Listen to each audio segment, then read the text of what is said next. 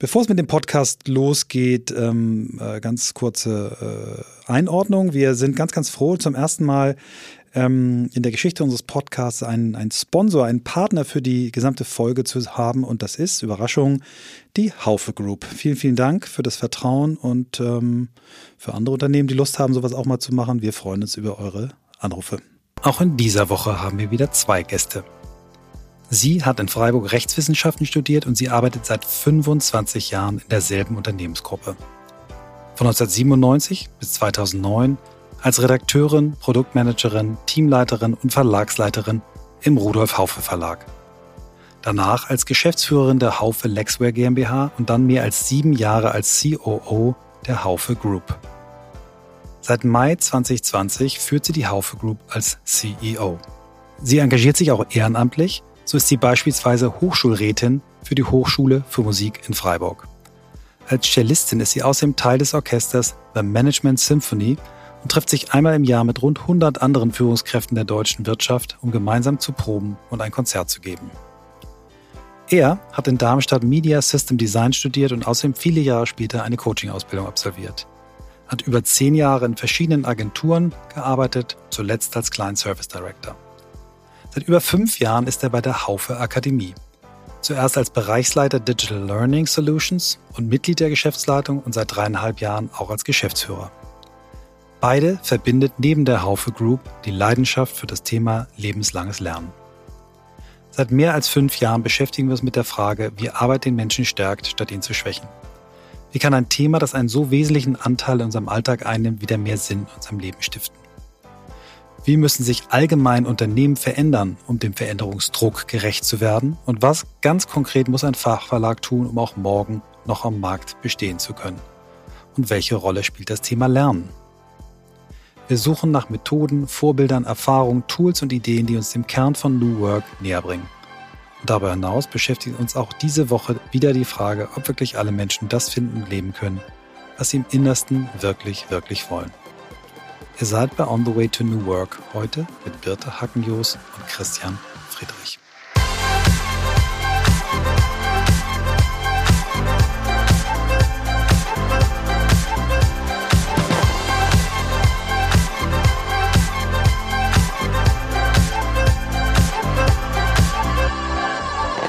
Hallo.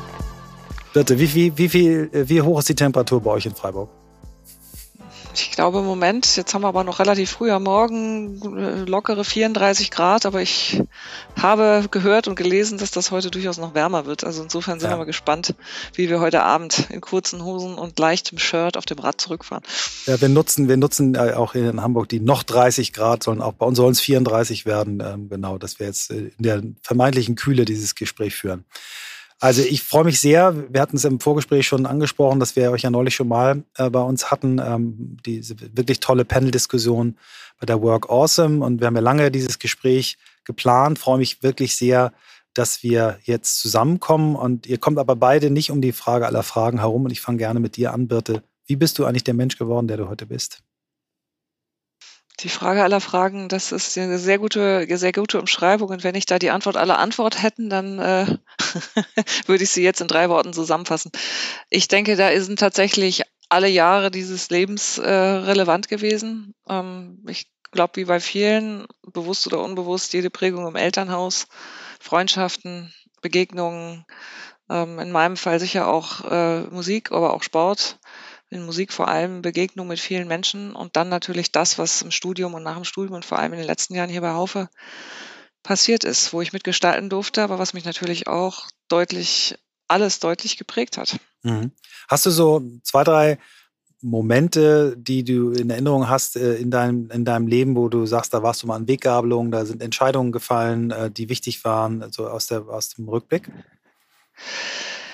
Ich bin eher nicht so der Typ für die 2, 3 ganz großen Ereignisse im Leben, wo ich sage 1, 2 und 3 und deshalb stehe ich jetzt hier, wo ich stehe, sondern ich stelle mir das, und so erlebe ich das auch nach vorne hin, immer eher als Musik und Puzzle vor, wo ganz viele Dinge passieren, kleinere und größere, und auch die kleineren manchmal sich als Weggabelung herausstellen oder auch größere, die man als unglaublich relevant empfindet, die dann gar nicht so relevant gewesen sind. Also für mich ist es weniger es gab 3 Weggabelungen und die waren relevant, sondern eher ein ganz großes Mosaik, wo viele Begegnungen, Menschen, Entscheidungen, Eindrücke, Erlebnisse, ein großes Ganzes bilden. Und dieses Mosaik fühlt sich noch nicht vollständig an. Da kann, glaube ich, noch eine Menge kommen. Das ist das Wunderbare an dieser Frage, ist, dass sie so völlig unterschiedliche Antworten provoziert. Und das Wort Mosaik ist noch nicht gefallen. Deswegen bin ich dir sehr dankbar für dieses Bild. Ich will mal ein Thema rausgreifen, was natürlich auffällt bei deinem Lebensweg, ist die Treue zu einer Unternehmensgruppe. Wie ist das passiert? Also es ist ja in der heutigen Zeit überhaupt gar nicht mehr normal, dass jemand, sind es 25 Jahre oder wie viele Jahre bist du jetzt dabei? Ungefähr, ne?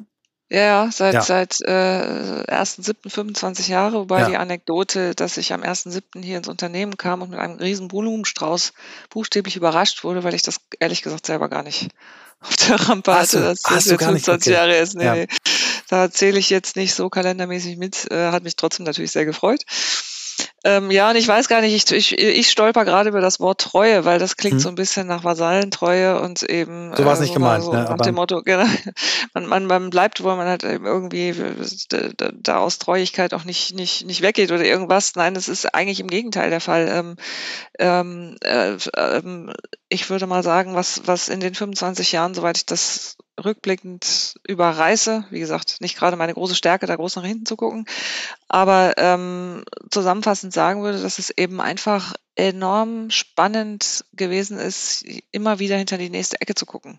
Mhm. Und ich weiß, dass das sich manchmal von außen ganz erstaunlich anfühlt. Also ich denke, 25 Jahre Haufe Group ist ja fast langweilig, aber ich glaube, das macht uns als Unternehmen aus, dass es tatsächlich eben nicht langweilig ist und die Möglichkeit, den Weg nach vorne immer mitzugestalten und aus der Zukunft heraus dieses Unternehmen mitzuentwickeln, das ist bis heute total super, total spannend.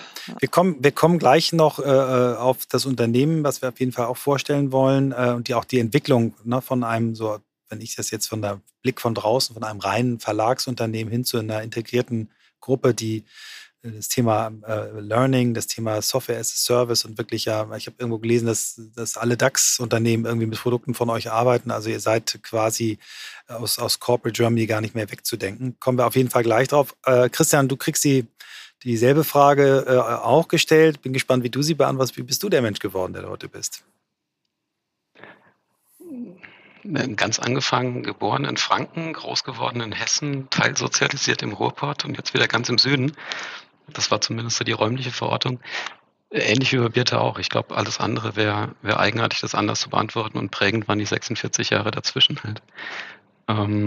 Mit allen Erfahrungen, gut wie schlecht, mit allem, was man schon mal gemacht hat und jetzt vielleicht nicht mehr macht oder was noch kommt und in der Erwartungshaltung darauf. Prägend eine große Zeit bei mir. Ich bin auch so ein Agenturkind, also groß geworden in der Agenturwelt. Und da prägt natürlich viel Verantwortung früh zu übernehmen und auch Dinge dann ganz von vorne mitgestalten zu können. Und ich glaube, das begleitet mich einfach so durch die letzten 46 Jahre. Ja, schön. So summa summarum, das hat mich zu dem gemacht. Super.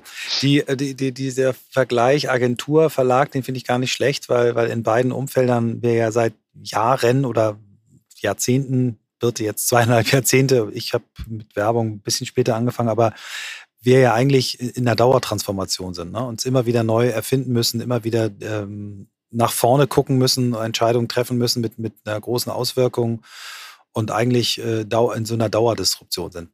Lass uns gerne mal den Sprung aufs Unternehmen machen, Birte, wenn du zurückdenkst, als du angefangen hast in deiner ersten Position vor 25 Jahren, war das Unternehmen völlig anderes, ne? Vielleicht kannst du ja noch mal ein bisschen die Entwicklung des Haufe Verlages hin zur Haufe Group erzählen. So, wie viele Menschen wart ihr damals? Heute seid ihr über 2000, dann noch irgendwie nochmal 1800 freie Mitarbeiterinnen und Mitarbeiter in unterschiedlichen Bereichen. Vielleicht erzählst du mal ganz, oder ihr beide, die Geschichte der Unternehmensgruppe.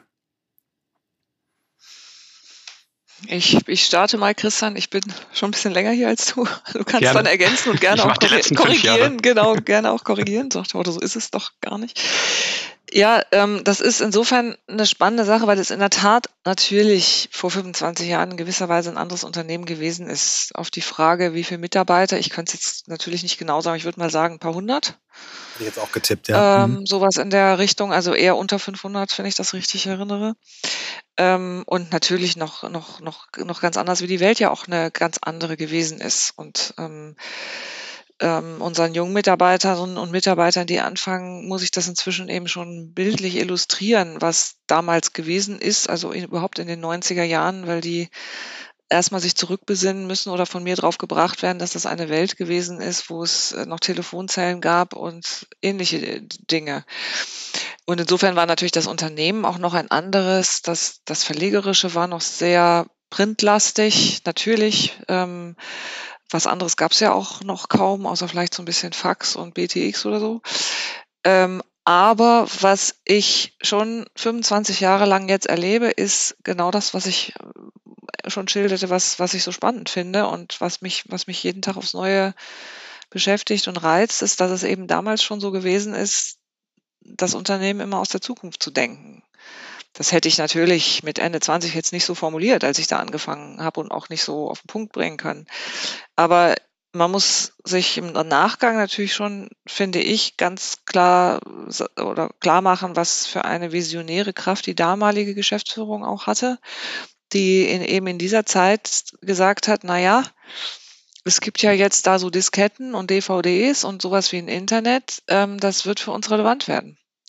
Und dann auch solche Leute wie mich eingestellt haben, einerseits auf einem soliden Bein stehend mit Volljuristin, Arbeitsrecht und ähnlichem, aber andererseits auch mit enormen Freiheiten, digital zu arbeiten und auch Produkte zu kreieren, ohne jetzt sofort hinterm Schreibtisch zu stehen und sagen, was machen die da jetzt? Also enorme Freiheiten, Vertrauen, aber auch das Wissen, dass man da mit damals eben Ende 20 einen anderen Impuls im Zweifel setzt, als man damals mit Anfang 60 gesetzt hätte. Und insofern hat sich sehr verändert. Wir sind heute ein Haus mit eben Weiterbildung, mit ganz viel digitalen Themen, mit Cloud-Software, einer enormen Breite an Angeboten für unsere Kunden, den Corporates, wie eben schon erwähnt. Auf der anderen Seite würde ich fast sagen, dieser Spirit des, wir probieren es aus, wir gucken in die Zukunft, wir setzen uns nicht gleich selber Schranken, wir sagen nicht, nee, geht doch nicht, hat doch noch nie funktioniert und bist du denn wahnsinnig, sondern sagen, oh, klingt erstmal spannend, mal gucken, ob da was draus wird. Ich glaube, dieser Gesamtspirit, der ist ehrlich gesagt geblieben.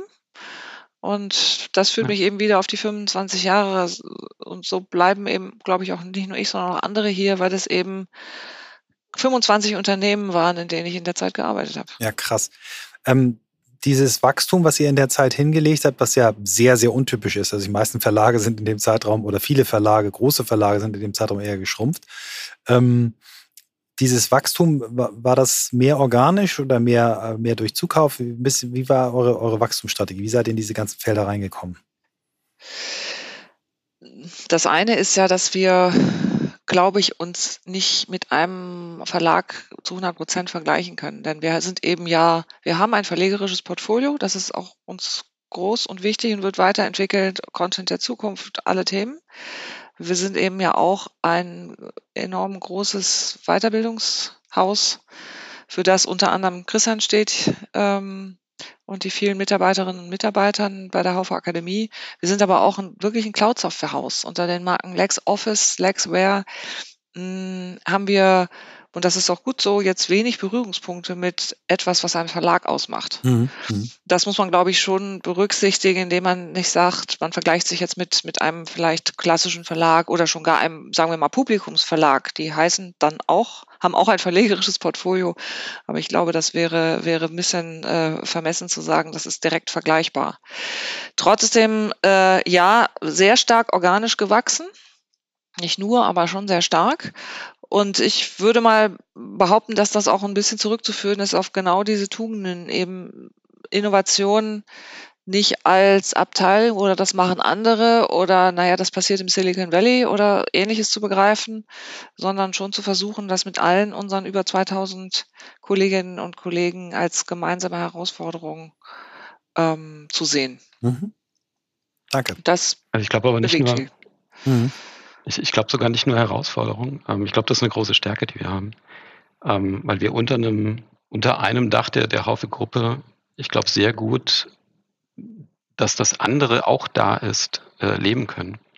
Also das, was nicht im Portfolio vielleicht eine Gleichförmigkeit hat oder das, was nicht thematisch gleich ausgerichtet ist, ich glaube, das kann bei uns sehr gut nebeneinander existieren und schubst sich auch gegenseitig gerne an. Und ich glaube, da kommt viel der Dynamik her, die das auch noch prägt. Was sich für mich als Außenstehender so darstellt, im Vergleich jetzt vielleicht, und dann hören wir auch auf, über andere Verlagshäuser zu reden, dass ihr ja sehr stark aus dieser verlegerischen Kompetenz eben auch diese Weiterbildungsthemen und die Softwarelösungen, die ihr baut, entwickelt. Das heißt, ihr habt eine klare Zielgruppe, der ihr unterschiedliche Services anbietet. Und das macht für mich irgendwie so den Blick aufs Unternehmen, wo ich sage, ja, okay, wenn ich das mir angucke, dann verstehe ich, warum ihr euch so entwickelt habt. Und vielleicht auch anders als der Markt, genau. Vielleicht noch eine Ergänzung dazu. In der Tat, das ist eben schon die klare Ausrichtung auf dieses Corporate und in den Unternehmen dann vor allem verstärkt nochmal auch Corporate Service Menschen, die dort arbeiten. Und das Zweite ist, das gibt, glaube ich, auch einen ganz starken Impuls für alle Menschen, die hier arbeiten, die Dinge aus der Lösungsperspektive der Kunden zu betrachten. Und wenn der Kunde eben einen Text lesen will und muss, um eine bestimmte Lösung zu haben, dann ist das gerne ein Text. Und wenn der Kunde eben auf ein Seminar geht, ist das gerne ein Seminar. Und wenn er eine Software dafür braucht, ist das gerne eine Software. Also wir denken da eben nicht in sozusagen einer technischen oder in einer Angebotsform. Und wenn der Kunde die nicht haben will, muss er woanders gucken, sondern wir versuchen eben auch auf diese Art und Weise die Kundenbedürfnisse, so gut es geht, und so gut wir es immer wieder verbessern können, zu befriedigen. Super. Christian, vielleicht erzählst du sagtest die letzten 5 Jahre, die ein bisschen die Geschichte der Haufe Akademie, Bedeutung innerhalb der Gruppe, wie seid ihr aufgestellt, was ist euer Angebot, was ist deine Rolle? Also das Gute ist, mein Teil ist mit in den letzten 5 Jahren drin, davor gab es aber 35 andere. Also Haufe Akademie ist ja jetzt auch nicht gestern erst aus dem Boden mehr oder weniger wie ein Pilz hochgeschossen, sondern wir haben auch 40 Jahre Markterfahrung jetzt in Summe. Ähnlich wie es Birte für die Gruppe in Summe beschreibt, ist es bei der Akademie nach innen vielleicht im Frame 1 kleiner für das Thema Weiterbildung. Auch wir sind klassisch gestartet mit einem 3-Seiter-Katalog, wo, glaube ich, 5 Seminare drin waren und 2 Mitarbeitern. Heute bald 500.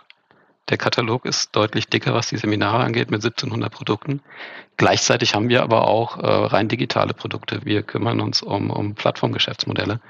Und insofern, ich glaube, das, was die Akademie auch ausmacht, ist von der Gruppe runterprojiziert auf die Akademie ein gleicher Glaube daran, dass die Wahrheit am Ende immer beim Kunden liegt und im Markt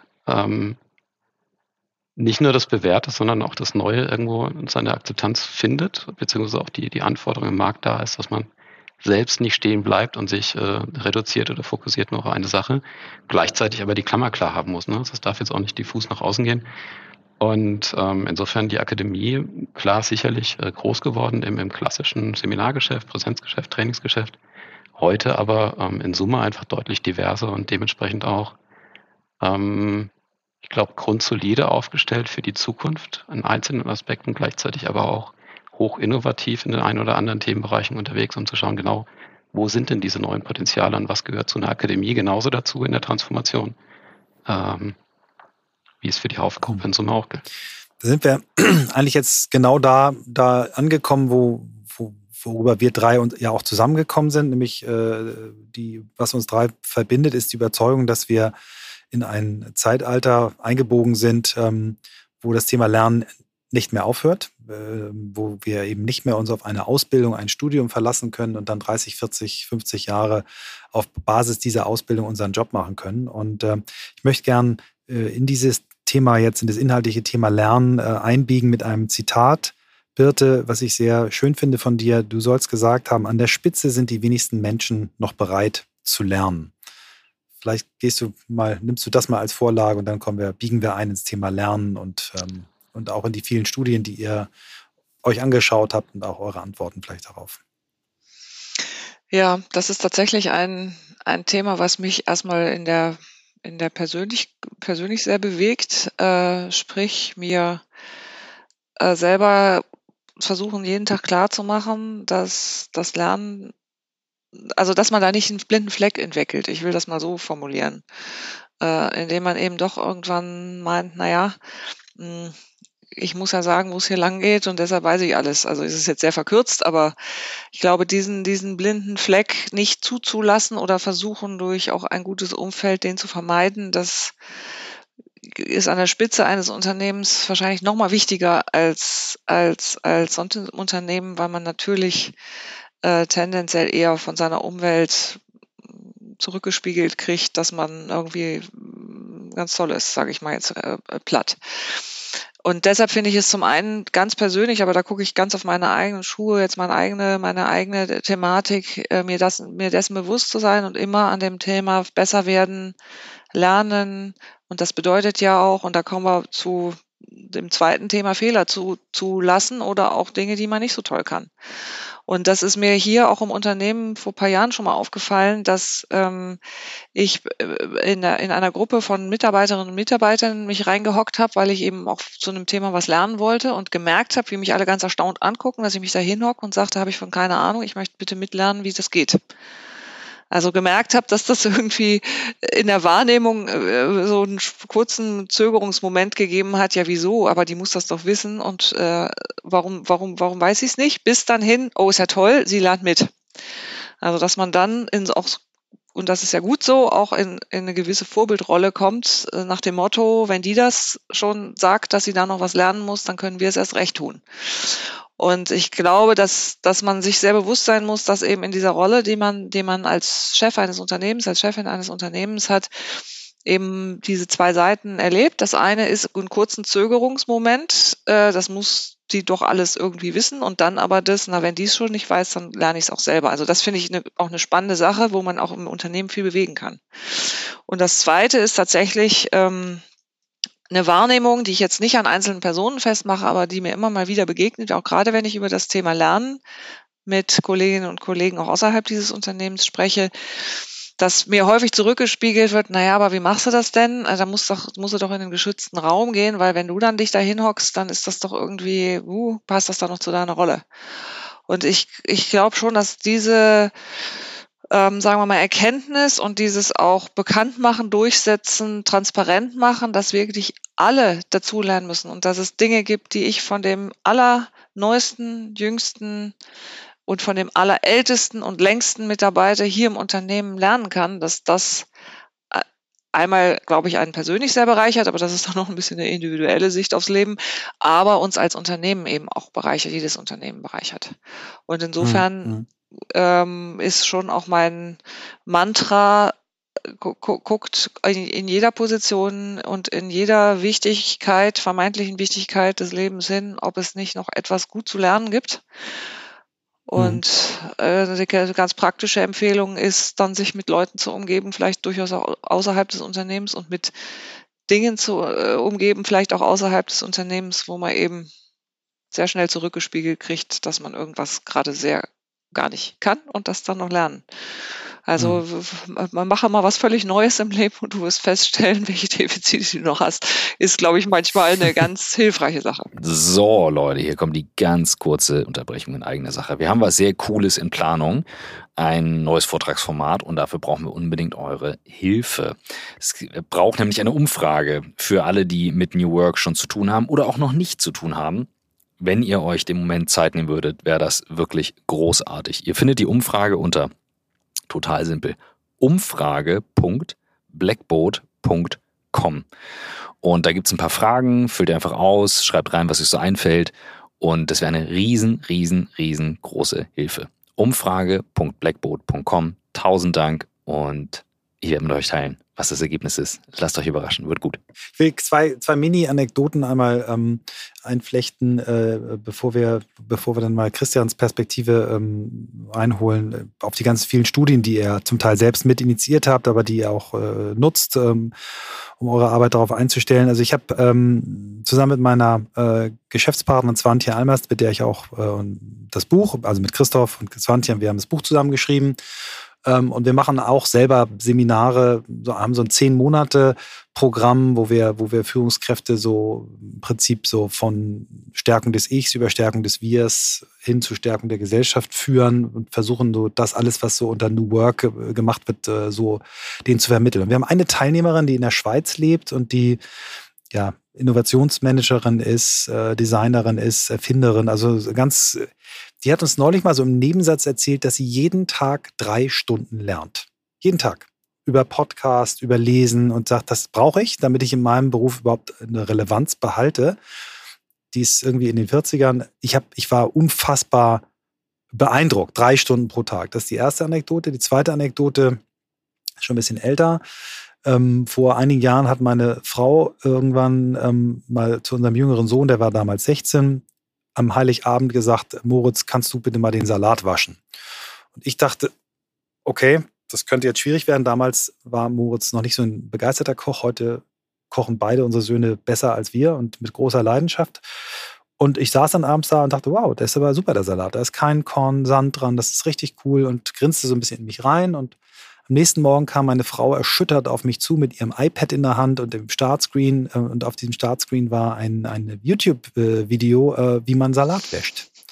Und sie sagt, das kann doch nicht wahr sein, diese Generation, die müssen irgendwie ein Video gucken, um zu wissen, wie man Salat wäscht. Und ich habe gesagt, naja, aber der Salat war doch geil gewaschen.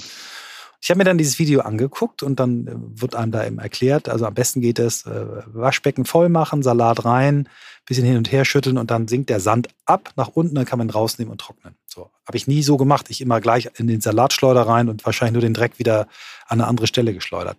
So, was ich damit sagen will ist, ich habe das Gefühl, dass die nachwachsende Generation viel offener ist für lebenslanges Lernen, wie die von mir angesprochene Teilnehmerin unseres Seminares, und am Beispiel meines Sohnes, die neue Generation lernt unter Umständen ganz, ganz anders. Auch Christoph, mein Podcast-Partner, ist jemand, der sich alles über YouTube beibringt, der ein herausragend guter Filmemacher geworden ist, weil er sich, also hat sicherlich auch ein gutes Auge und ein großes Talent, aber sich über YouTube-Tutorials das Thema Film beigebracht hat.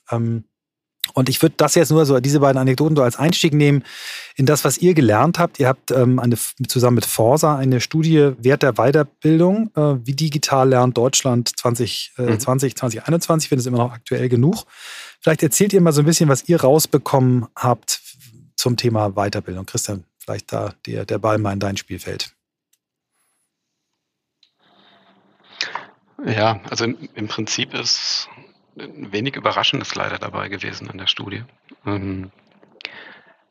Einerseits, ich glaube, du hast schon ein bisschen angesprochen gehabt, lernen die Jüngeren anders als die Älteren. Und das sind so Themen, die kommen da natürlich bei raus. Also wo ist so die Affinität, einfach sich mit neuen Themen auseinanderzusetzen, in einer gewissen Art und Weise, denn wie ausgeprägt? Und da sieht man schon ein Gefälle von jung zu alt. Also jung, glaube ich, einfach auch durch die Gewöhnung an digitale Medien, da ist es ein ganz natürlicher Prozess. Also da ist es noch nicht mal, es ist jetzt eine coole Idee, auf YouTube zu schauen, sondern das ist halt so. Also mache ich dann einfach auch an der Stelle so.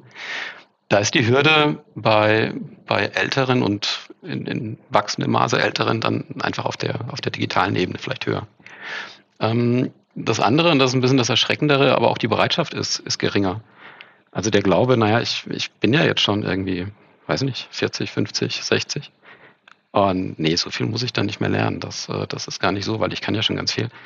Das ist, glaube ich, was bei den Jüngeren einfach ob der Dynamik, in der sie groß geworden sind. Also was hat sich alles verändert und wie verändert sich das und in welcher Geschwindigkeit verändert sich das? Wo die Wahrnehmung eine andere ist auf, wie gut bin ich denn aufgestellt? Was Birte auch meinte, mal was Neues ausprobieren und dann merkt man mal wieder, ups, da ist ja vielleicht noch ganz viel Raum für andere Dinge auch.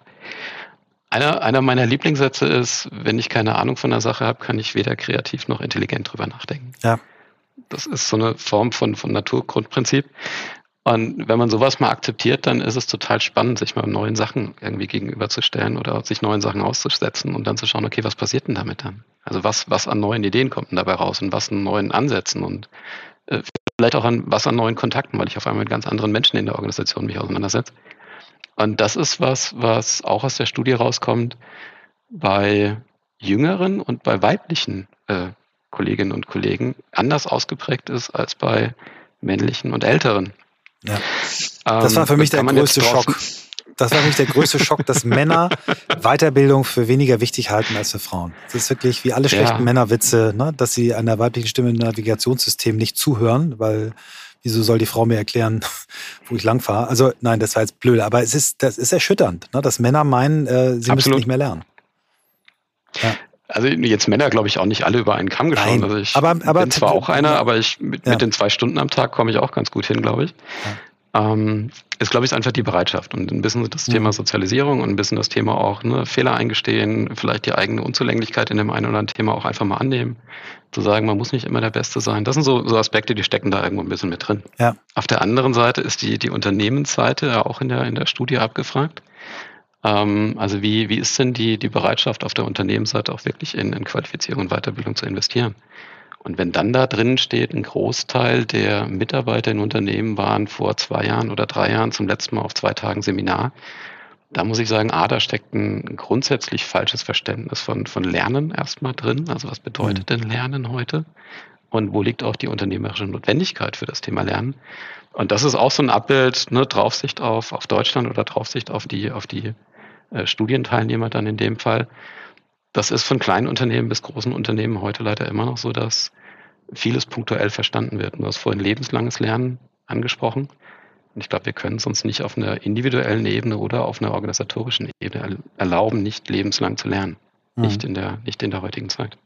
Ich würde gerne mal so auch das nochmal mit einer Zahl hier aus eurer Studie festnageln. Das, was du eben beschrieben habt ihr ja in der Zusammenfassung Rückstau auch genannt, ne? Dass es einen Rückstau gibt für Weiterbildung und da habt ihr ja geschrieben, obwohl die Beschäftigten den Wert von Weiterbildung klar erkannt haben, haben 40% der Befragten in den letzten 2 Jahren keine Qualifizierungsmaßnahme absolviert. Also und euer Fazit, Wunsch und Wirklichkeit klaffen auseinander. Es ist, scheint mir manchmal so, dass Unternehmensleiter und Leiterinnen sehr gerne darüber sprechen, wie wichtig Bildung ist und wie wichtig auch Nachhaltigkeit ist und wie wichtig all diese Themen sind und Digitalisierung und Transformation. Das klingt gut, kann man gut hinstellen, kann man dann auch erstmal schlecht dechiffrieren und messen.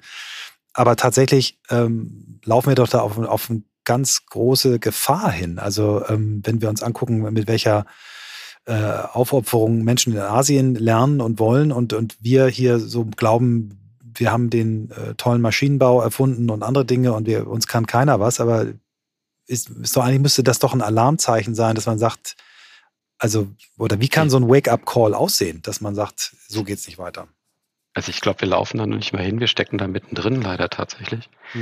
Mhm. Neben unserer Studie gibt es ja ganz viele spannende andere, unter anderem eine von Boston, also Boston Consulting Group. Die haben 2 total spannende Fragen gestellt. Ich glaube, 190 Länder, 300.000 Menschen weltweit befragt. Und im Kern waren es 2 Fragen. A, einerseits, welchen Einfluss hat Digitalisierung auf das, was ihr tut? Auf der Geschäftsebene, auf der Jobebene. Die zweite Frage war, was tut ihr? Bei der ersten Frage zum Beispiel in Deutschland sehr hohe Zustimmungsrate. Ja, das Thema Digitalisierung hat einen hohen Einfluss auf das, was ich tue, auf mein Geschäftsmodell, auf meinen Job, auf meine Kompetenzprofile, all das. Und dann kam der Teil, weswegen ich die Studie so gerne in Keynotes verwende, dann kam die zweite Frage in Relation dazu. Und wenn man das dann in so ein Schaubild packen würde, jetzt sind wir leider im Podcast, deswegen kann ich es nicht ans Whiteboard malen, ergeben sich 4 Quadranten. Mhm. Die einen, die sagen, ja, es hat einen hohen Einfluss und ich tue auch viel. Es hat einen hohen Einfluss und ich tue ganz wenig. Es hat einen geringen Einfluss, ich tue trotzdem ganz viel. Und es hat einen geringen Einfluss und ich mache auch wenig. Und das, was du beschrieben hast, in den Feldern hoher Einfluss und ich tue ganz viel, aber auch fast keinen Einfluss, ich tue aber trotzdem ganz viel, sind gerade viele asiatische Länder, viele Emerging Markets, viele, die offensichtlich eine hohe intrinsische Motivation hin auf die Zukunft ausgerichtet, sozusagen, ja, wir tun was. Ja. Und wenn wir Deutschland jetzt in diesen Quadranten verorten, dann ergibt sich leider ein sehr erschreckendes Bild, weil um Deutschland rum ist sehr viel Weißfläche. Ja, das ist erschütternd. Wir sagen, ja, es betrifft mich sehr, sehr hoch, aber ganz ehrlich, ich tue auch nichts. Und da außenrum um uns ist ganz wenig andere anderes Land. Ja, die Boston Consulting Berater und Berater sind ja sehr gut immer in diesen Matrizen und die sie bauen und auch den Namen, die sie diesen Feldern dann geben. Und Deutschland ist quasi herausragend in der Gruppe der Hesitators, was ja schon eine schwierige Umschreibung ist. Und ja, ich also empfehle jedem, diese Studie sich mal anzugucken. Die heißt Decoding Global Trends in Upskilling and Reskilling von der Boston Consulting Group von 2019. Es gibt noch eine andere Studie, die du auch gerne oder ihr gerne verwendet, ist die McKinsey-Studie, die erschütternde Zahlen sind. Wir haben die auch in unserem Buch zitiert. Also 10,5 Millionen Arbeitnehmende in Deutschland stehen vor massiven Veränderungen. 6,5 Millionen müssen deutlich weitergebildet werden und 4 Millionen Menschen werden in andere Berufe wechseln müssen. Und das ist wahrscheinlich sogar noch konservativ geschätzt. Vielleicht kannst du oder ihr auch dazu nochmal was sagen. Ja, also das waren die Zahlen. Du musst auch das Zeitfenster dazu sagen, in den nächsten 4 bis 5 Jahren. Genau, das ist relativ dicht dran, genau, ja. Also wir müssten heute theoretisch schon mittendrin stecken, weil wir wissen alle, dass es nicht von heute auf morgen passiert, dass Menschen, neue Themen komplett von der Pike auf irgendwie neu lernen, also Themen, die ich, neu brauche als Kompetenz bei mir in der Organisation. Andererseits können Menschen heute ja schon was und das Neue muss daneben Platz finden. Also dann können wir über Verlernen sprechen oder was auch immer. Jedenfalls das Zeitfenster ist nicht groß, aber die Menge ist extrem hoch. Und wenn wir jetzt beide Studien zusammenbringen, und da nimmt sich McKinsey nichts mit Deloitte oder mit dem WEF, da steht überall das Gleiche drin, da ist die Menge dessen, was wir neu können müssen, so immens hoch, dass wir, wenn wir jetzt auf die Organisation schauen, das nicht schaffen werden, das durch Recruiting zu besetzen, also nicht vom Markt kaufen können. Wir müssen da viele Dinge selbst in die Hand nehmen. Sowohl als Organisation als auch als Einzelner. Sorry. Mhm.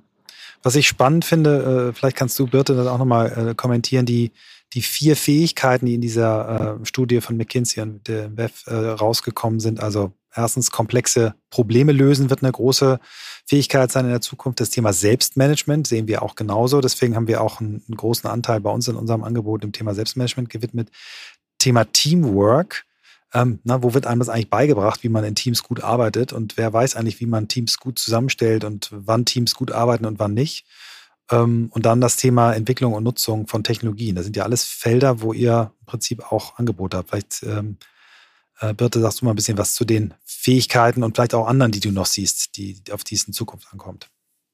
Also alle 4 sind, glaube ich, sagen wir mal, in unterschiedlicher Abmischung relevant und das macht es ja eben auch so, ja, man könnte sagen eben komplex, aber vielleicht auch so spannend, dass man es nicht so einfach in einem Curriculum abarbeiten kann. Man kann eben jetzt nicht sagen, man besetzt mal eben alle 4 Felder, geht 3 Tage irgendwo hin und dann kann ich's. Sondern das enthält ja, alle 4 enthalten ja auch enorm viele Anteile aus meiner Sicht. Und das versuchen wir eben auch durch die verstärkten Individualisierungsmöglichkeiten, die wir da anbieten, aufzugreifen, ganz stark sozusagen, ich möchte jetzt fast sagen, menschliche Komponenten, die da mit reinragen. Es ist ja aus meiner Sicht deutlich mehr als, sagen wir mal, eine Technik lernen. Wo sind welche Buttons in Teams, damit ich irgendwie eine vernünftige Teams-Konferenz leiten kann oder so. Das ist ja noch ein relativ, sagen wir mal, statisches und technisches Lernen, das, was da in diesen Themen und auch in diesen Feldern auf uns zukommt oder, wie Christian richtig sagt, wo wir schon mittendrin sind, da geht es ja eher darum, tatsächlich sehr holistisch auf bestimmte Themen zu gucken. Und das wiederum führt zu Individualisierung und das wiederum führt zu perfekt zusammengeschnittenen Lernpfaden, Lernmöglichkeiten für jeden Einzelnen. Und das ist etwas, was wir versuchen als gesamtes Haus für uns intern, da können wir definitiv noch besser werden, abzudecken, aber natürlich auch im Blick auf unsere Kunden. Das ist eben, Christian erwähnte unseren Seminarkatalog vorhin, der ist natürlich noch wahnsinnig wichtig, der verschwindet auch nicht. Und es ist nach wie vor extrem, gibt es ganz, ganz viele Kundinnen und Kunden draußen, die sagen, ich muss zu dem Thema jetzt genau das besuchen und dann habe ich eine Fähigkeit, die ich vorher nicht hatte. Aber ergänzend dazu kommt ja die ganze Frage des persönlichen Weiterkommens, Weiterlernens, Weiterentwickelns. Und ich glaube, dass das in diesen Feldern sich widerspiegelt und das sich aber auch widerspiegelt in den Angeboten, die man als Unternehmen wie das unsrige, als große Weiterbildung für Corporates an den Markt stellen muss. Und da sind wir gerade sehr intensiv dabei, das zu erarbeiten, auch immer wieder mit Blick auf den Kunden zu erarbeiten, mit Kunden zu besprechen, nachzujustieren. Und das wird, glaube ich, ein ganz wichtiger Baustein werden für das Thema Lernen im unternehmerischen Kontext. Mhm. Das führt mich so ein bisschen zu der Keynote, die Christian, die du mal oder wahrscheinlich häufiger schon gehalten hast. Du hast da die Eingangsthese, dass Unternehmen, also du hast es so geschrieben, Unternehmen müssen ihren Lernansatz überdenken, um mit dem Tempo der Veränderung Schritt halten zu können. Und du sprichst im Verlauf der Präsentation auch eben immer von dem Ökosystem und auch von dieser Individualität, Birte, die du eben auch angesprochen hast. Also, dass man eben nicht eine Blaupause sagen kann, das ist wie eine Software-Einführung, ich führe jetzt SAP ein oder ein Produkt aus eurem Haus. Nein, jedes Unternehmen muss sich ein Ökosystem selber bauen, was aus verschiedenen Richtungen gespeist wird und Notwendigkeiten. Ja. In welchem Markt bin ich? Was für Ziele habe ich? Wie ist meine Struktur? Was für Arbeiten werden da überhaupt gemacht?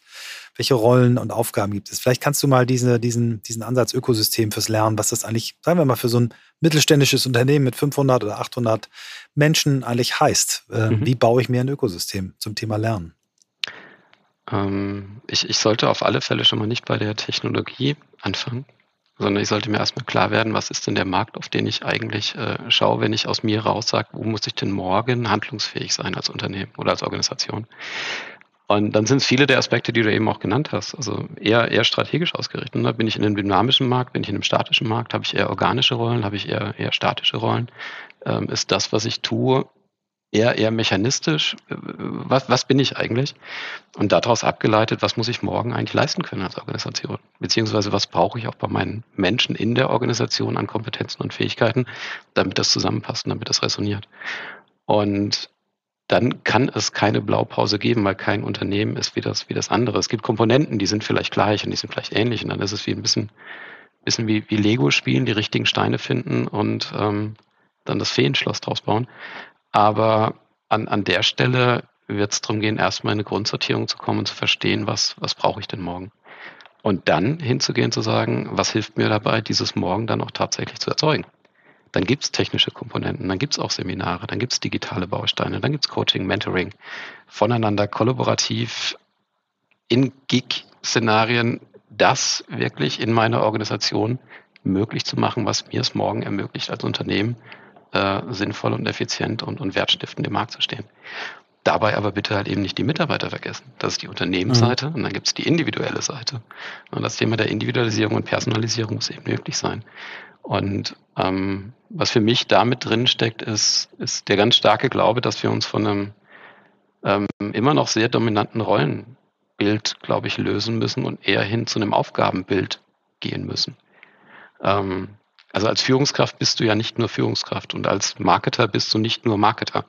Na, das ist eher das, was ich mit mechanistisch vielleicht gemeint habe, sondern du musst einerseits die Diversität auf Rollen akzeptieren und du musst dann einen Fokus geben, okay, wie unterstütze ich den Menschen dabei, in ihren Aufgaben auch tatsächlich die Hebel zu haben und selbstbestimmt auch Dinge dann für sich initiieren zu können und nicht nur top-down aus einer vorgegebenen Struktur Sachen mehr oder minder bereitzustellen. Und das sind Aspekte, die fließen in dieses Ökosystem ein. Mhm. Du sprichst in dem Zusammenhang auch von den Haupttreibern für die Gestaltung eines Ökosystems und eins, wo ich hängen geblieben bin, weil ich mich selber immer wieder frage, wie kann man das eigentlich besser machen, ist das Thema Lernerlebnis verbessern. Ne? Also wie kann man ein Lernerlebnis kreieren, erstmal was überhaupt ein Erlebnis ist, was das Wort Erlebnis verbindet. Vielleicht könnt ihr beide dann nochmal so eure Erfahrungen sagen, wie sich das, ja, wie macht man heute ein gutes Lernergebnis, Erlebnis? Ich glaube, es gibt nicht das eine gute Lernerlebnis. Also wir brauchen ein Maß an Flexibilität, was in der Vergangenheit vielleicht nicht erlebbar war. Wie bei deinem Sohnemann, wenn es ihm hilft, über YouTube die Antwort zu finden, dass abends am Abendessen der Salat auch richtig gut schmeckt und er die Resonanz kriegt, hey, Video an der Stelle, YouTube, genau der richtige Kanal für dich, dann hat er nicht nur ein cooles Lernerlebnis gehabt, sondern hat auch noch eine Bestätigung dafür gekriegt. Also diese Resonanzebene auch, es bringt was, sich auch Themen neu anzueignen oder da drin Fortschritte zu machen, das ist Teil von einem Lernerlebnis. Und ein Lernerlebnis ist meist eine sehr individuelle Geschichte. Also ich lerne anders als Birte, lerne anders als du, lerne anders als meine Frau, wie auch immer. Und ich glaube, dem müssen wir Rechnung tragen, weil, weiß nicht, 20 Menschen in einem Seminarraum ist auch eine Form von Lernerlebnis und kann furchtbar sinnstiftend sein für dieses Thema. Ich muss nur akzeptieren, dass ich eine Diversität brauche, weil es ist nicht immer das Setting im Seminarraum, was ein gutes Lernerlebnis ausmacht automatisch, je nach Kontext und Situation. Dann kann es digital sein, dann kann es das Thema Peer-Learning sein, über weiß nicht, Kollaboration, wirklich an Themen gemeinsam auch arbeiten, wo ich vielleicht nicht den Input von wem auch immer, aus welcher Richtung kommend auch immer brauche, sondern das gemeinsam an dem Thema wirklich Probleme lösen, daraus lernen und dann die richtigen Schlüsse draus ziehen. All das spielt mit rein. Ja. Und vielleicht noch ein Aspekt, und das ist so vielleicht ein Grundsatzthema, unsere Wahrnehmung hat sich, oder früher war es so gewesen, bei meinem Arbeitgeber hatte ich die beste Internetleitung, da hatte ich vielleicht den moderneren Rechner, da hatte ich dann auch ein cooles Handy und keine Ahnung was, da war die Infrastruktur besser als das, was ich vielleicht privat zu Hause hatte. Heute ist das ein bisschen andersrum. Also das, was im B2C in Anführungsstrichen heute normal ist, ist eine Erwartungshaltung auch an B2B. Und wenn ich gewohnt bin, in einem privaten Kontext oder auf einem Consumer-Level Inhalte zu konsumieren, in einer Interaktion zu sein, Möglichkeiten auszunutzen, dann ist das eine Erwartungshaltung, die müssen wir in so einem Ökosystem für ein gutes Lernerlebnis mit berücksichtigen. Das ist Teil davon.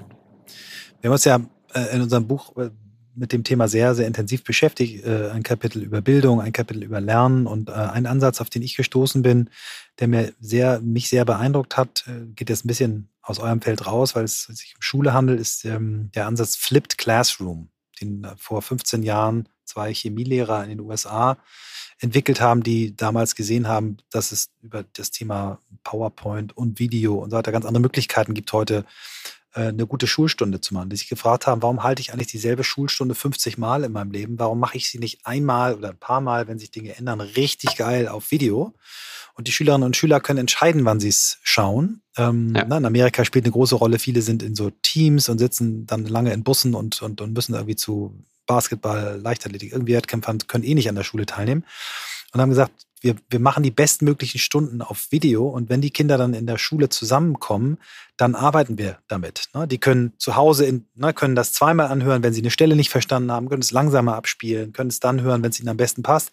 Und die Interaktion im Klassenraum, The Flips Classroom, ist dann eben zusammen zu arbeiten. Das fand ich ein spannendes Konzept und dann hat mich sehr beeindruckt, der tanzende Direktor, ein Buch über einer deutschen Journalistin, die über das Schulsystem in Neuseeland gesprochen hat, wo man eben Lernen nicht nach Fächern macht, sondern phänomenbasiertes Lernen. Ne? Also wenn die irgendwie über Dinosaurier sprechen, dann gehen die an den Strand und malen den Dinosaurier irgendwie in Sand, um zu zeigen, wie groß das ist und wenn es ums Thema Krieg geht, dann machen die Kinder unter anderem, schreiben die einen Feldpostbrief.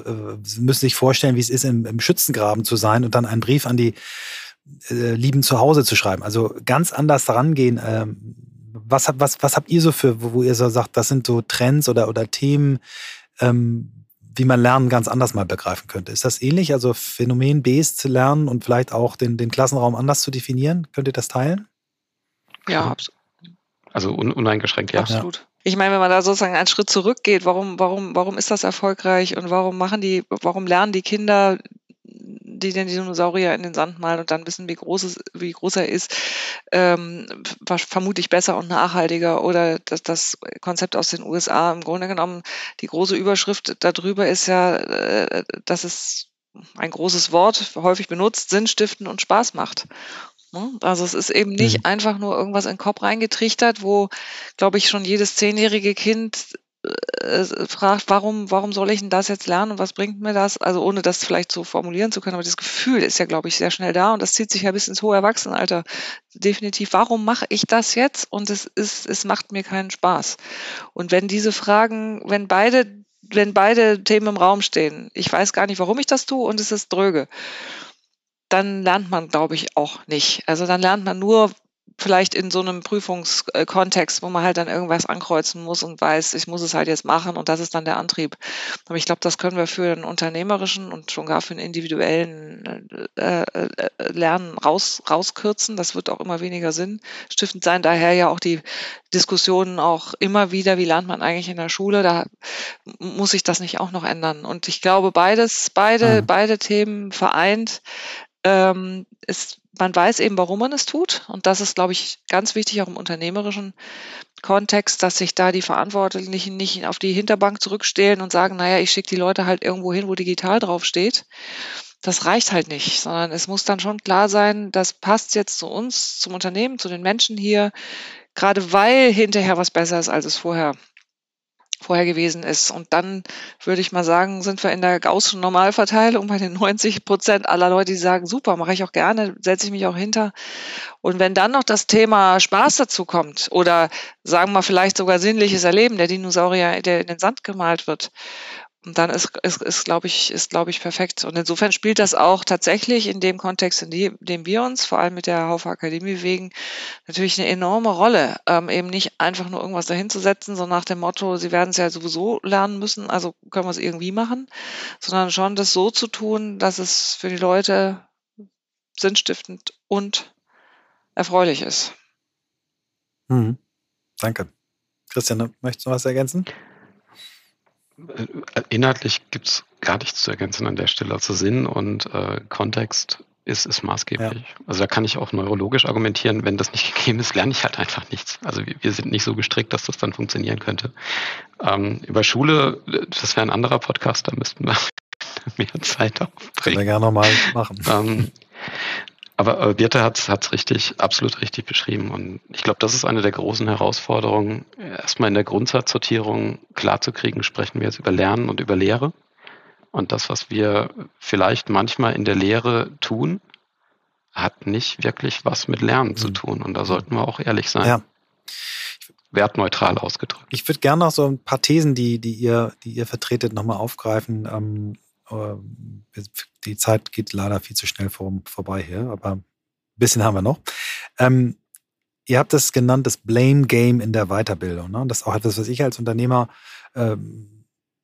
beobachtet habe. Es gibt so eine, ihr habt Selbstversorgermentalität genannt bei Menschen, bei Mitarbeitenden, wo ihr sagt, naja, es geht auch um die eigene Berufsfähigkeit, deswegen kann man es jetzt nicht komplett auf den Arbeitgeber drücken. Und wir haben das Beispiel YouTube gehabt, wenn ich mir angucke, was für fantastische Dinge es zum Beispiel bei TED.org oder bei LinkedIn Learning gibt. Also es gibt ja so viel frei zugängliche Wissen und Lernen.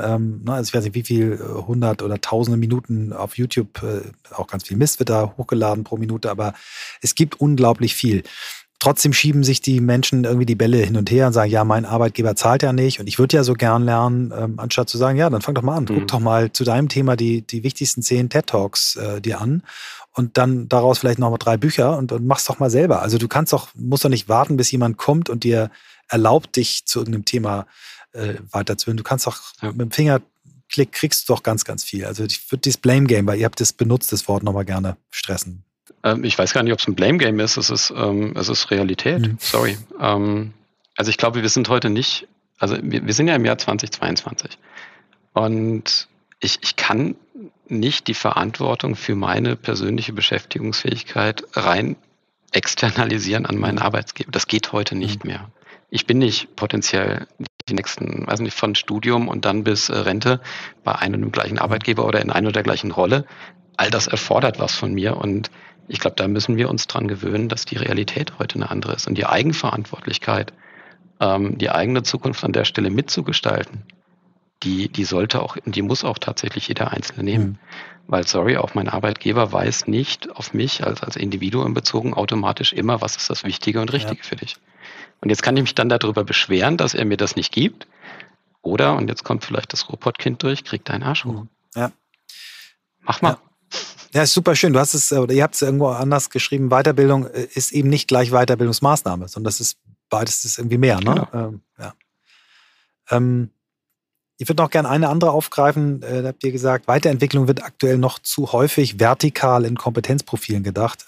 Future Skills brauchen aber fast alle Mitarbeitenden und Weiterentwicklung der Zukunft ist eben auch horizontal. Das ist genau der Ansatz, den wir mit unserem New Work Master Skills Programm haben, wo wir sagen, egal ob du Führungskraft in einem Familienunternehmen bist, ob du Offizier bei der Bundeswehr bist, ob du Hochschulprofessor bist oder ein Startup gegründet hast, es gibt bestimmte Fähigkeiten, die alle Menschen brauchen, die irgendwie Organisationen führen. Vielleicht könnt ihr da nochmal eure Insights teilen. Kann ich gerne anfangen. Birte kann, glaube ich, gut ergänzen an der Stelle. Du hast vorhin McKinsey genannt, da steht sowas drin wie 9 von 10 Menschen brauchen in der Organisation die Fähigkeit zur Kollaboration. 9 von 10 ist der Großteil aller. Mhm. Und wenn ich jetzt 10.000 Mann groß bin, dann sind das 9.000 Menschen. Das Thema mit dem Vertikalen und dem Horizontalen ist so zu verstehen, klassischerweise sind Weiterbildungen auf eben Jobrollen ausgerichtet. Also ich habe Führungskräfte, Marketer, Projektmanager, wie auch immer die Profession genannt ist. Und da hinten dran gibt es Skillprofile und dazu gibt es Weiterbildungsmaßnahmen zugeordnet zu dem Skill. Jetzt müssen aber alle Führungskräfte, alle Marketer und alle Projektmanager potenziell kollaborieren können. Also das Thema ist nicht rollenspezifisch vertikal, sondern liegt horizontal über alle Jobprofile, die ich innerhalb einer Organisation habe. Und die Frage ist jetzt, wenn es diesen Bedarf gibt und das heute tatsächlich noch nicht 9 von 10 können, wie schaffe ich das möglichst schnell in meiner Organisation mehr oder weniger reinzukriegen? Also wie baue ich das auf? Wie baue ich diese Kompetenz auf? 9.000 Menschen in ein Seminar zu schicken, kann man machen, puh. Das über E-Learning zu versuchen, kann man machen, puh. Also wie ist die Antwort genau auf so eine Lösung? Das ist eine der strategischen Initiativen, wo wir jetzt gerade wirklich reingehen und sagen, wir brauchen nicht nur eine andere Form und Verständnis davon, was es dann sein muss, sondern wir müssen auch die Mechanik ändern. Und solche Themen, und das ist, glaube ich, ein Beispiel dafür, was Birte vorhin auch meinte mit, wir schauen uns den Markt auf einer Ebene an und finden dann die Lösungen für die Probleme, die sichtbar sind und die auch formuliert werden von Kunden. Wir kommen an und sagen, ich habe das Problem, ich weiß, dass ich das Problem habe, aber ich finde momentan noch keine Lösung. Und das sind Ansatzpunkte für uns im Portfolio zu sagen, gut, dann gehen wir da an die Lösung. Mhm. Ja. Ihr habt ja für euch als Company, habt ihr Weiterbildung auch als zentralen Wertbaustein für den Unternehmenserfolg eurer Gruppe oder eurer Unternehmensgruppe definiert. Vielleicht mögt ihr mal ein bisschen, also man sagt ja häufig, der Schuster macht selber seine eigenen Schuhe immer zuletzt und deswegen werden sie dann manchmal nicht so gut, aber vielleicht ist es ja bei euch anders. Wie seht ihr das oder wie geht ihr selber damit um, eure 2000 oder über 2000 festen Mitarbeitenden? Wie stellt ihr sicher im Unternehmen, dass die Menschen auf diesen Zug lebenslanges Lernen aufspringen? Ja, also mal geguckt auf unsere über 2000 festen Mitarbeiterinnen und Mitarbeiter, da muss ich ganz selbstkritisch sagen, sind wir schon noch ein bisschen bei dem Schuster und seinen Leisten und denen, die wir vielleicht als letztes für uns selber jetzt gut zusammenbauen. Also würde mal sagen, ganz, ganz weit unten sind wir da nicht unterwegs. Wir versuchen schon sehr viel anzubieten. Natürlich einmal mit dem ganzen Spektrum, was die Haufe Akademie hat, jetzt in diesem Zusammenhang, was natürlich auch intern dann verfügbar ist. Auch mit vielem Lernen, was jetzt, wie vorhin schon diskutiert und angesprochen, eben kein formelles Lernen ist, sondern voneinander lernen, was viel Kommunikation bedarf, was aber auch die Offenheit hoffentlich von uns allen angeht, mal bei jemandem nachzufragen, wie denn was geht, da keine Scheu und keine Scham zu haben. Wir haben es am Anfang des Gesprächs ja schon ein bisschen thematisiert. Ich würde mal sagen, bei diesen Themen sind wir hoffentlich auch kulturell im Unternehmen schon relativ gut. Aber wir sind definitiv noch nicht am Ende unseres Weges angekommen und da schließt sich so ein bisschen der Kreis. Wir lernen, glaube ich, auch gerade sehr stark, wie wir als Unternehmen noch besser lernen können.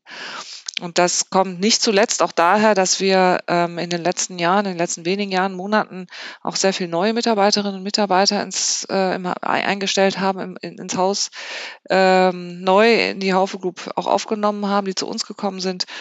Und das Potenzial von denen zu lernen ist absolut enorm. Und ich glaube, dass sich da auch gerade noch mal sehr viel verändert. Aber würde uns jetzt mal zugutehalten, immerhin ist es uns sehr bewusst, dass wir da ein großes Feld haben, wo wir auch noch besser werden können. Mhm. Ich finde das sehr schön, Birte. Das ist so ähnlich, was ich gerade bei dir mitnehme, wie ein Satz, den ich mal von Julia Jäkel gehört habe, der ehemaligen CEO von Gruner & Jahr. Die hat bei Work Awesome vor 3 Jahren mal gesagt, dass wir eigentlich in einem Zeitalter sind, wo die neuen Kolleginnen und Kollegen, die in ein Unternehmen kommen, mehr über die Zukunft wissen, als die schon da sind. Was für mich im Prinzip genau das Bild ist, was du zeichnest. Wir können so viel von den neuen Menschen auch lernen. Die können was von uns lernen. Also dieses nicht nur von oben nach unten lernen, sondern dieses horizontale Lernen. Das finde ich einen super schönen Ansatz. Ich würde gerne jetzt noch so als letzte inhaltliche Frage, bevor ich dann noch mit einer persönlichen Frage schließe, auf die aktuelle Situation. Wir alle stellen uns ja auf den 3. Corona-Herbst, Winter ein. Wie geht ihr mit dem Thema um? Was habt ihr für Regeln oder Guidelines? Ich spüre bei euch, Kultur hat einen großen Stellenwert, das Lernen voneinander. Das setzt natürlich eigentlich voraus, dass man sich auch sieht und riecht und hört. Wie geht ihr mit der Krise um und wie sieht euer hybrides oder dezentralisiertes Arbeitsmodell aktuell aus? Also ich glaube, wir haben da 2 Aspekte. Ich würde mal den einen, Christian, versuchen zu beantworten, nämlich wie hybrides Arbeitsmodell und die Frage, wie wir dann mit dem Thema Lernen und Lernformaten umgehen, vielleicht an dich weiterreichen. Also die Frage, wie arbeiten wir zusammen und wie organisieren wir gerade das Miteinander, läuft bei uns seit einigen Monaten in der Gestalt, dass wir zunächst angefangen haben, mal im Herbst letzten Jahres, Winter letzten Jahres, alle Mitarbeiterinnen und Mitarbeiter zu fragen, was sie denn in diesen 1,5 Jahren, damals waren es ungefähr 1,5 Jahre Corona, Homeoffice und alle Stichworte, die wir jetzt alle zu Genüge kennen, mitgenommen haben, was sie behalten wollen, was sie gelernt haben aus der Zeit. Und dabei herausgekommen ist, dass wir ein Modell bei uns haben, was die Frage, wo und wie zusammengearbeitet wird, den Teams überlassen wird. Bewusst nicht, jeder Einzelne entscheidet das für sich und auch bewusst nicht, es gibt irgendeine hierarchische Ansage, ihr müsst 2 Tage oder ihr dürft 3 Tage oder irgendwas in diese Richtung, sondern die Teams entscheiden für sich, wo, wie, mit wie viel Begegnungen, mit wie viel Homeoffice-Distanz sie arbeiten wollen. Das bedeutet natürlich auch, dass teamübergreifend das besprochen wird, weil es ja nicht nur fixe Teams gibt. Das bedeutet aber auch, dass es gute, hoffentlich noch besser werdende Möglichkeiten gibt, wenn es irgendwo knirscht und kracht, das dann auch zu thematisieren. Insbesondere auch beispielsweise, wenn ein Teamleiter nicht zufrieden ist mit der Art und Weise, wie und wo gearbeitet wird, dass er dann die Möglichkeit hat, das zu besprechen, zu adressieren und zu verändern. Das ist, glaube ich, auch kulturell sind wir wieder beim Thema, großes Lernen über die letzten Monate. Wie funktioniert das? Wie geht das? Wo haben wir noch Defizite? Klappt's nicht? In Summe bin ich persönlich der Auffassung, dass nichts über persönliche Begegnungen geht. Immer abgemischt mit natürlich auch mal von zu Hause, von unterwegs. Aber das sich spüren, fühlen, riechen, sehen und vor allem auch dem Zufall eine große Chance zu geben, ist für uns Menschen, glaube ich, generell und im Unternehmen im Besonderen enorm wichtig, lässt sich aber nicht erzwingen. Und meiner Meinung nach zumindest. Also ich möchte das auch hier niemanden auf die Augen drücken und sagen, du musst. Und ich persönlich erlebe das kann ich jetzt noch nicht mit Umfragen und mit Statistik belegen, aber ich persönlich erlebe das zumindest an unserem Freiburger Standort, wo ja sehr viele Menschen wohnen und leben und dann hier auch eben ihre Homebase im Office haben, dass gerade auch ein Stück weit von alleine passiert. Anekdotisch, wir haben vor 4 Wochen ein großes Sommerfest mit allen Mitarbeiterinnen und Mitarbeitern gefeiert, herrliches Wetter, draußen, perfekt, wunderschöner Abend und in der Folge wurde es hier in den Büroräumen auch wieder voller. Ich glaube, da haben die Leute gelernt an dem Abend, wie toll es ist, sich mal wieder zu sehen. Das hatten viele, glaube ich, auch verlernt über 2 Jahre, gar nicht aktiv, aber unbewusst hatte sich das so eingeschliffen, dass ja, was man ja auch überall lesen kann, na, funktioniert doch. Ja klar, funktioniert es auf so, ich lasse den Laden am Laufen, das funktioniert, glaube ich, in ganz vielen Unternehmen, zumindest in denen, wo es keine Produktion oder Ähnliches gibt. Aber was darüber hinaus noch an Inspirationen und an Innovationen entsteht, das entsteht nur fast nur durch den Zufall und durch die Begegnung. Und ich habe den Eindruck, dass das alle gerade wieder lernen. Und ich hoffe, dass wir, selbst wenn wir jetzt im Herbst, Winter nochmal in Phasen kommen, wo das persönliche Begegnen aus gesundheitlichen Gründen eingeschränkt werden muss und hoffentlich nicht zu sehr reguliert, sondern eher basierend auf persönlichen Entscheidungen und gesundem Menschenverstand, dass dieses Lernerlebnis nicht wieder verschwindet, sondern wir in Summe als Gesellschaft lernen, damit umzugehen, dass es solche Situationen eben geben kann und es trotzdem persönliche Begegnungen auch geben kann. Also insofern glaube ich tatsächlich, das Thema, was uns jetzt die letzte Stunde beschäftigt hat, nämlich lebenslanges Lernen, auf eine ganz höhere Ebene gehoben, nämlich das Lernen über sich selber, über menschliche Begegnungen und über die Kraft von Innovation durch Begegnungen. Ich glaube, das da sind wir, glaube ich, auf einem ganz guten Weg inzwischen. Punkt. Ja. Jetzt ist der zweite Teil der Frage, glaube ich, noch übrig, ne? Mit den Formaten. Gut, also was jetzt im Herbst kommt, keine Ahnung, wird sich zeigen. Ich glaube, wir sind in Summe aber an vielen Stellen einfach auch gestärkt durch die letzten 2 Jahre rausgegangen, mit vielen Learnings, mit vielen, was dann doch ganz gut funktioniert hat an der Stelle. Vielleicht ein Beispiel, ne? Wir haben jetzt gesagt, kollaborativ lernen, miteinander zusammen, Probleme, komplexe Themen irgendwie adressieren und lösen.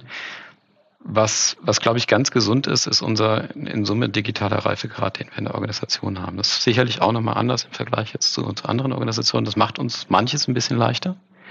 Einerseits auch das Verständnis zu sagen, dass Lernen halt eben nicht termingebunden ist. Also Lernen findet nicht nur an 2 Tagen im Dezember statt, sondern Lernen ist im Prinzip das Arbeitsleben, der Tag, all das.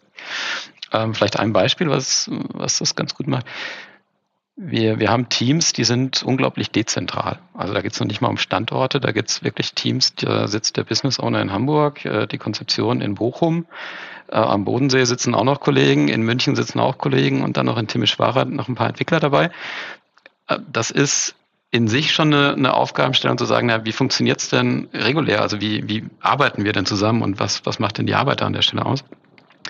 In solchen Konstrukten haben wir auch Situationen erlebt, wo die Kollegen auf die Idee gekommen sind, naja, Teams ist ja super, aber warum muss ich denn Teams immer nur für die halbe Stunde anhaben, wo in meinem Kalender jetzt irgendwie ein Termin, ich hab das Ding einfach an. Also da sitzen die Kollegen an Tischen, die ganze Zeit ist Teams an und dann ist es im Prinzip, wenn ich eine Frage habe, frage ich und dann muss ich nicht einen Termin machen oder sowas. Und das sind so Sachen, die prägen sich dann irgendwann aus. Und wenn die gesund sind, ich glaube, dann verbreiten die sich auch. Und wenn es funktioniert, finden es andere auch gut. Ansonsten, Birte hat schon gesagt, was wir haben als Akademie im Portfolio, steht bei Haufe grundsätzlich allen zur Verfügung. Wenn es Präsenz möglich ist, kann auch jeder in ein Präsenzseminar gehen, die digitalen Bausteine sowieso. Unsere Plattformen, die wir haben, von LMS über LXP, die sind im Einsatz und die sind verfügbar. Also wir haben eine gesunde Basis in der Infrastruktur und ich glaube, unser Ökosystem ist auch ganz gut aufgestellt an der Stelle. Aber am Ende sind es die Mitarbeiter, die es gestalten und ausprägen. Und da ist es cool, was da passiert. Ich finde es gut. Super. Ich habe mit einer persönlichen Frage angefangen. Wie seid ihr die Menschen geworden, die ihr heute seid? Hör mit einer persönlichen Frage auf. Die könnt ihr auch wieder ganz beantworten, ja oder nein, wie ihr gerne möchtet. Wo möchtet ihr noch hin? Birte, willst du? Weil die Frage ist ja ähnlich einfach wie die am Anfang.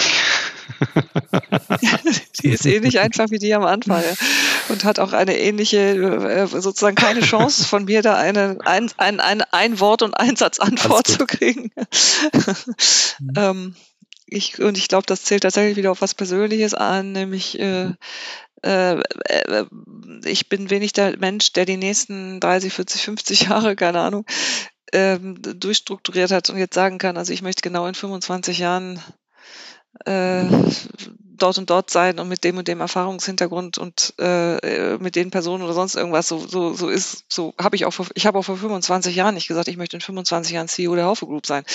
Insofern ist das für mich immer eine ganz, ganz schwierige Frage, weil ich ganz grundsätzlich, glaube ich, diese Offenheit, was bietet sich noch und wo kann man noch hin und was ist hinter der nächsten Ecke und huch, da habe ich wieder jemand Neues getroffen, der hat mir was völlig anderes erzählt, was ich noch nie gehört habe. Sagen wir mal, ich formuliere die Frage um, was sollte erhalten bleiben, dieses permanente sich verändern und in der Zukunft noch was Neues zu erleben. Alle Meditationslehrer der Welt würden dich jetzt bejubeln, weil du weder in der Vergangenheit noch in der Zukunft, sondern im Moment lebst. Und in dem einzigen Zeitraum, den wir wirklich ja wahrnehmen können, der ist der Moment, in dem wir gerade sind. Also von daher brauchst du dich dafür deine Antworten überhaupt gar nicht zu schämen, sondern die sind ganz toll. Christian, du noch. Ich fand die Antwort auch großartig. Mein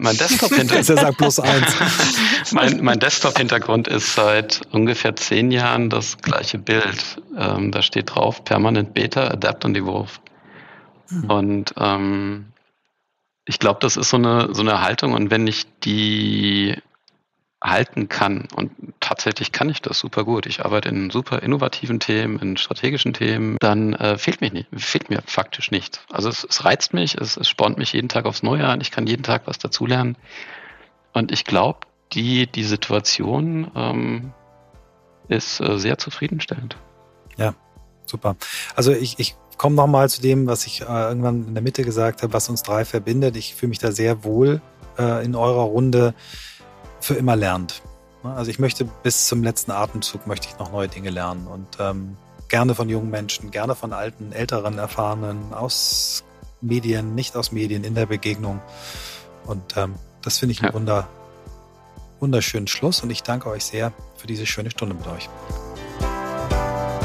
Ja, lieber Christoph, das war hoffentlich die letzte Folge erstmal für längere Zeit, die wir nicht zusammen gemacht haben. So ein bisschen war der Sommer schuld daran und ich freue mich jetzt schon auf die nächsten Folgen mit dir zusammen. Ja, mir hat die Folge richtig Spaß gemacht. Ich bin spätestens seit wir Janina Stork bei uns im Podcast hatten, das war die Sonderfolge von Work Awesome, ein großer Fan von Haufe. Und mich hat wahnsinnig neugierig gemacht, mit jemandem zu sprechen, der 25 Jahre im selben Unternehmen tätig ist. Und dann ist natürlich das Thema lebenslanges Lernen eins, was uns schon lange beschäftigt, Christoph und mich und auch Svantje. Wir haben ja auch das Thema Lernen in unserem Buch in 2 Kapiteln eigentlich, einmal im Thema Bildung im 3. Abschnitt und dann im 2. eben, im 1. Abschnitt ums persönliche Lernen, sind alle 3 Menschen, die wahnsinnig gerne lernen und von daher hat mir diese Folge richtig, richtig Spaß gemacht. Ich sag's euch nochmal, wir freuen uns wirklich, wirklich über euer Feedback auf den Plattformen. 4 und 5 Sterne gerne dalassen. Wenn es 1 bis 3 ist, vielleicht uns die Chance geben durch direktes Feedback und gerne auch wirklich schreiben, was euch an der Folge gefallen hat. Das hilft uns sehr und macht uns wahnsinnig viel Spaß. Ja, und vergesst nicht, euch Zeit einzuplanen fürs Lernen. Das bringt wirklich